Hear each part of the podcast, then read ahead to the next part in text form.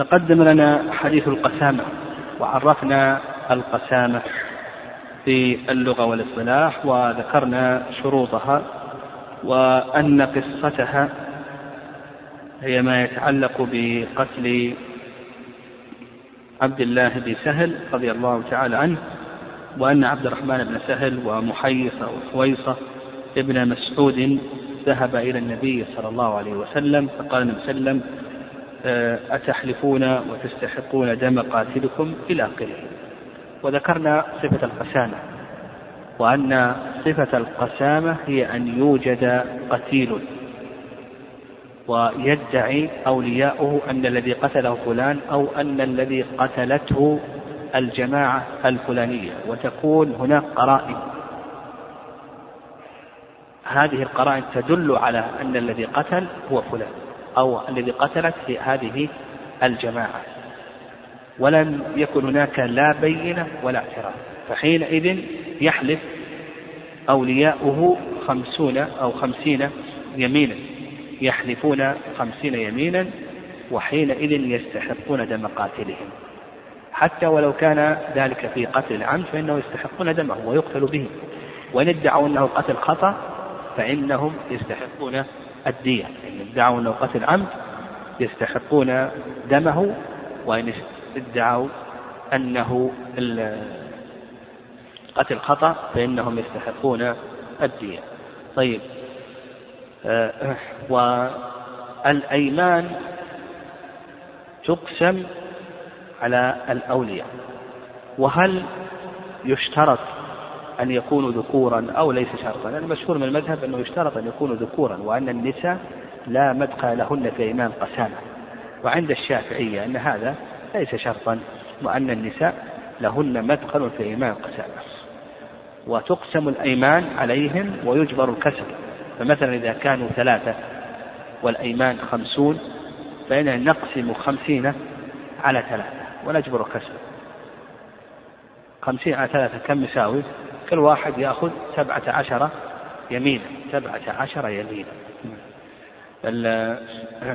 نعم. ويجبر الكسر.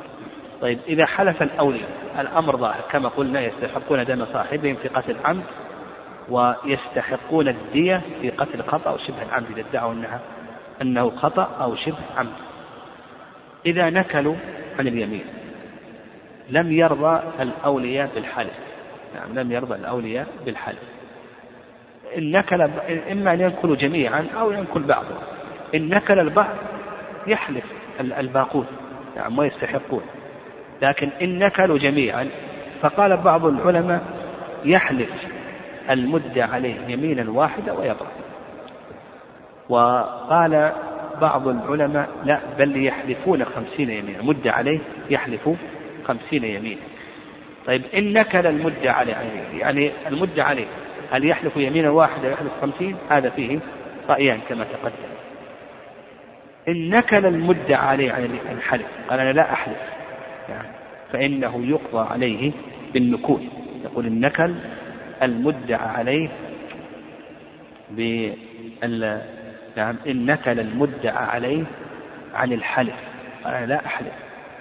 فنقول بأنه يقضى عليه بالنكول طيب أيضا بقينا في مسألة أخرى وهي ما إذا رفض الأولية نعم رفض الأولياء أن يحلفوا.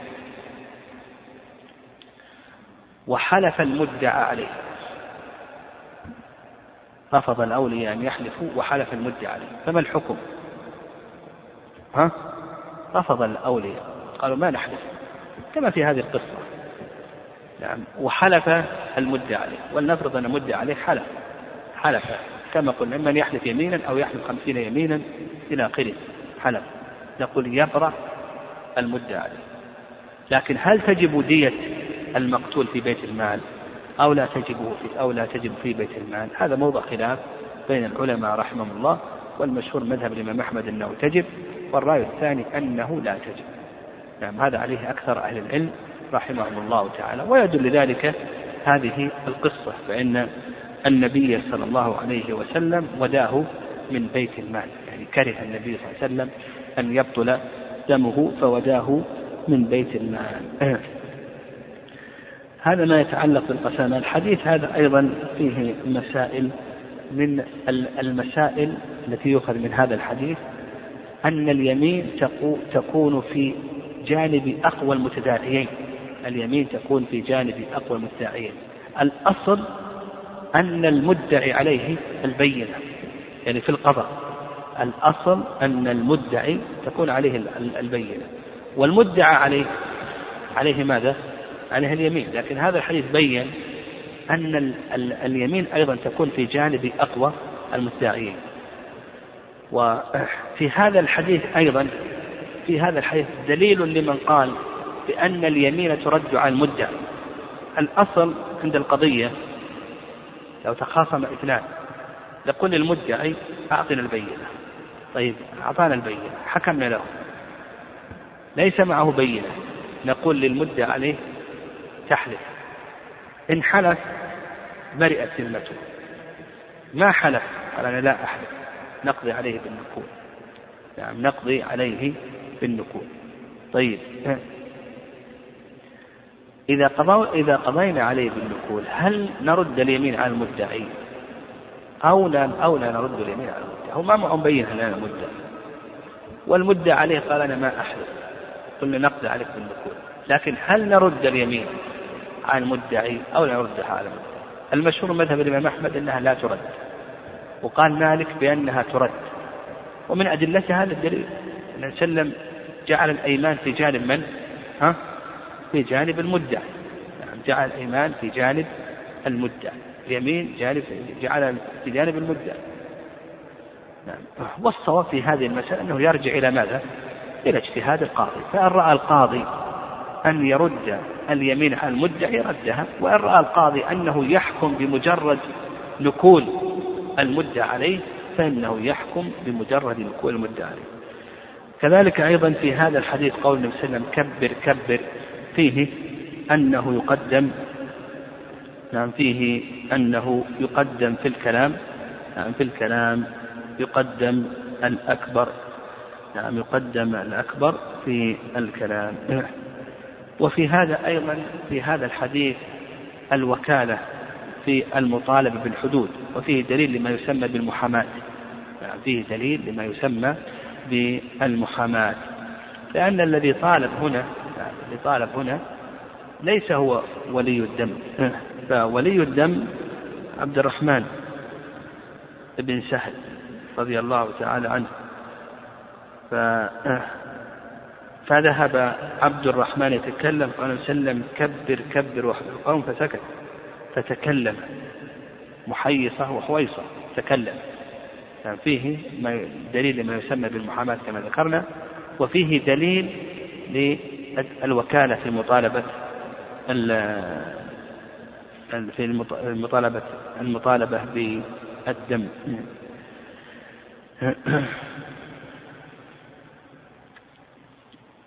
وفي هذا أيضا إعمال غلبة الظن. يعني إعمال غلبة الظن لأن النبي صلى الله عليه وسلم قال أتحلفون وتستحقون قاتلكم أو صاحبكم. تحلفون وتستحقون قاتلكم أو صاحبكم. وفيه أيضا صحة اليمين من الكافر. صحة اليمين من الكافر. بقول النبي صلى الله عليه وسلم فتبرئكم يهود بأيمان خمسين منهم. وفيه أيضا قوله فوداه من إبل الصدقة. فيه أن الأولياء إذا نكلوا عن الإيمان ما حلفوا. وحلف المدعى عليه. قلنا يبرأ المدعى عليه. أو لا يبرأ؟ نقول بأنه يبرأ. لكن هل تدفع ديته من بيت المال أو لا تدفع ديته من بيت المال؟ ها؟ هذا الحديث دليل على أنها تدفع من بيت المال. وهذا هو المشهور من مذهب الإمام أحمد رحمه الله تعالى وقوله فوداه بمئة من إبل الصدقة. هذا استدل به بعض العلماء على جواز صرف الزكاة بكل ما هو من طرق الخير. يعني وهذه مسألة يأتينا إن شاء الله الكلام عليه في باب الزكاة كتاب الزكاة. يعني هل قول الله عز وجل وفي سبيل الله هل هو خاص بالجهاد أو أنه يشمل كل طرق الخير إلى آخره. هذا دليل لمن قال بأنه شامل أن الزكاة تصرف في طباعة الكتب تصرف في حفر الآبار كل يقول ما كان في طرق الخير. لكن هذا الحديث هذا هذا القول فيه ضعف. نعم ضعيف هذا القول.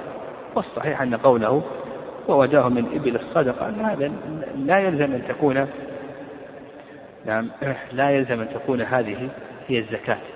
لا يلزم أن تكون الزكاة الصدقة هذه هي الزكاة.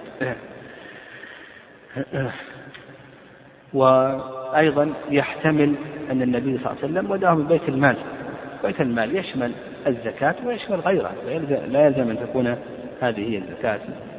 معروف أن هدي النبي صلى الله عليه وسلم هو المبادرة في إخراج الزكاة. نعم. ثم قال المؤلف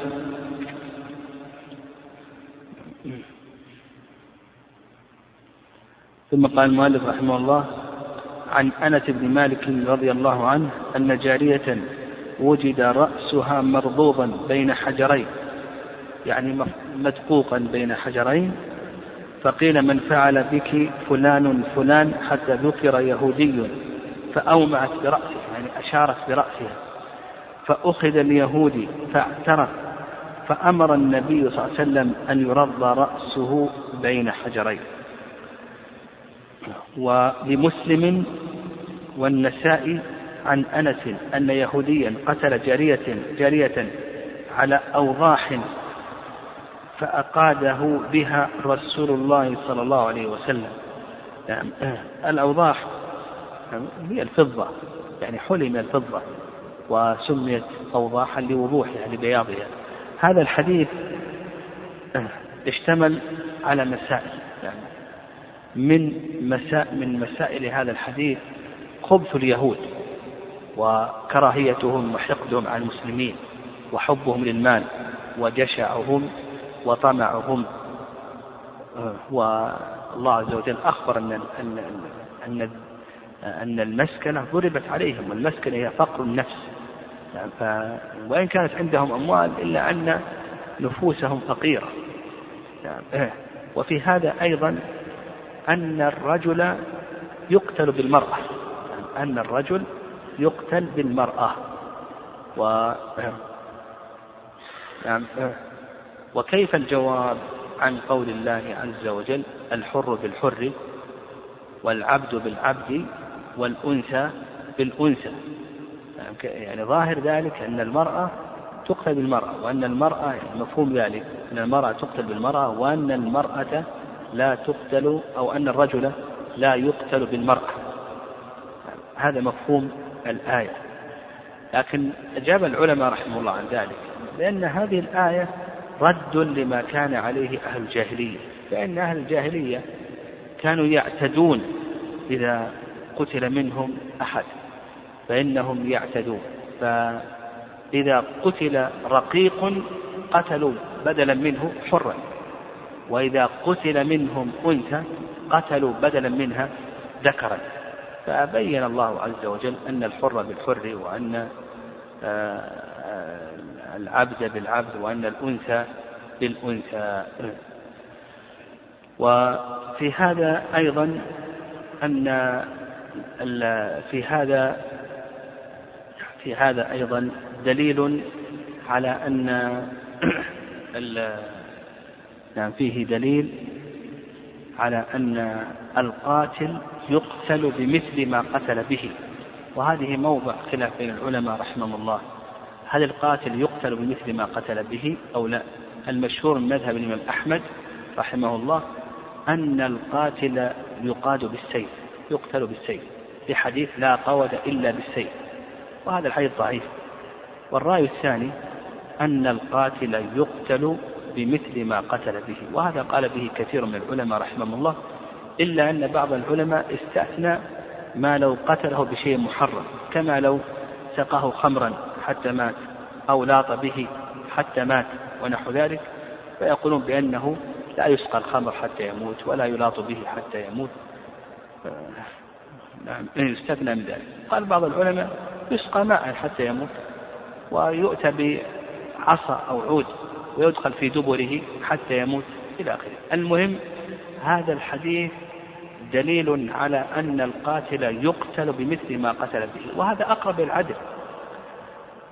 كتب عليكم القصاص في القتل يا أيها الذين آمنوا كتب عليكم القصاص في القتل. القصاص مبني على العدل لأن القاتل قد يكون قتله بأمر أسهل من السيف وقد يكون قتله بأمر أشد من السيف كما في هذه القصة. فالصحيح أن القاتل يقتل بمثل ما قتل به. ويدل لهذا قول الله عز وجل وإن عاقبتم فعاقبوا بمثل ما عوقبتم به. وجزاء سيئة سيئة مثلها. وفي هذا أيضا يقبل قول المجني عليه. نعم. إذا قامت القرائن على صدقه نعم يقبل قول المجني عليه. فلو قال المجني عليه قتلني فلان فإنه يؤخذ بقوله يعني يؤخذ بقوله إذا قامت القرائن على صدقه. ولهذا هذا اليهودي لما أشارت هذه الجارية أن الذي قتلها هو فلان اليهودي إلى آخره أخذ وأعترف. فيؤخذ بقول المجني عليه.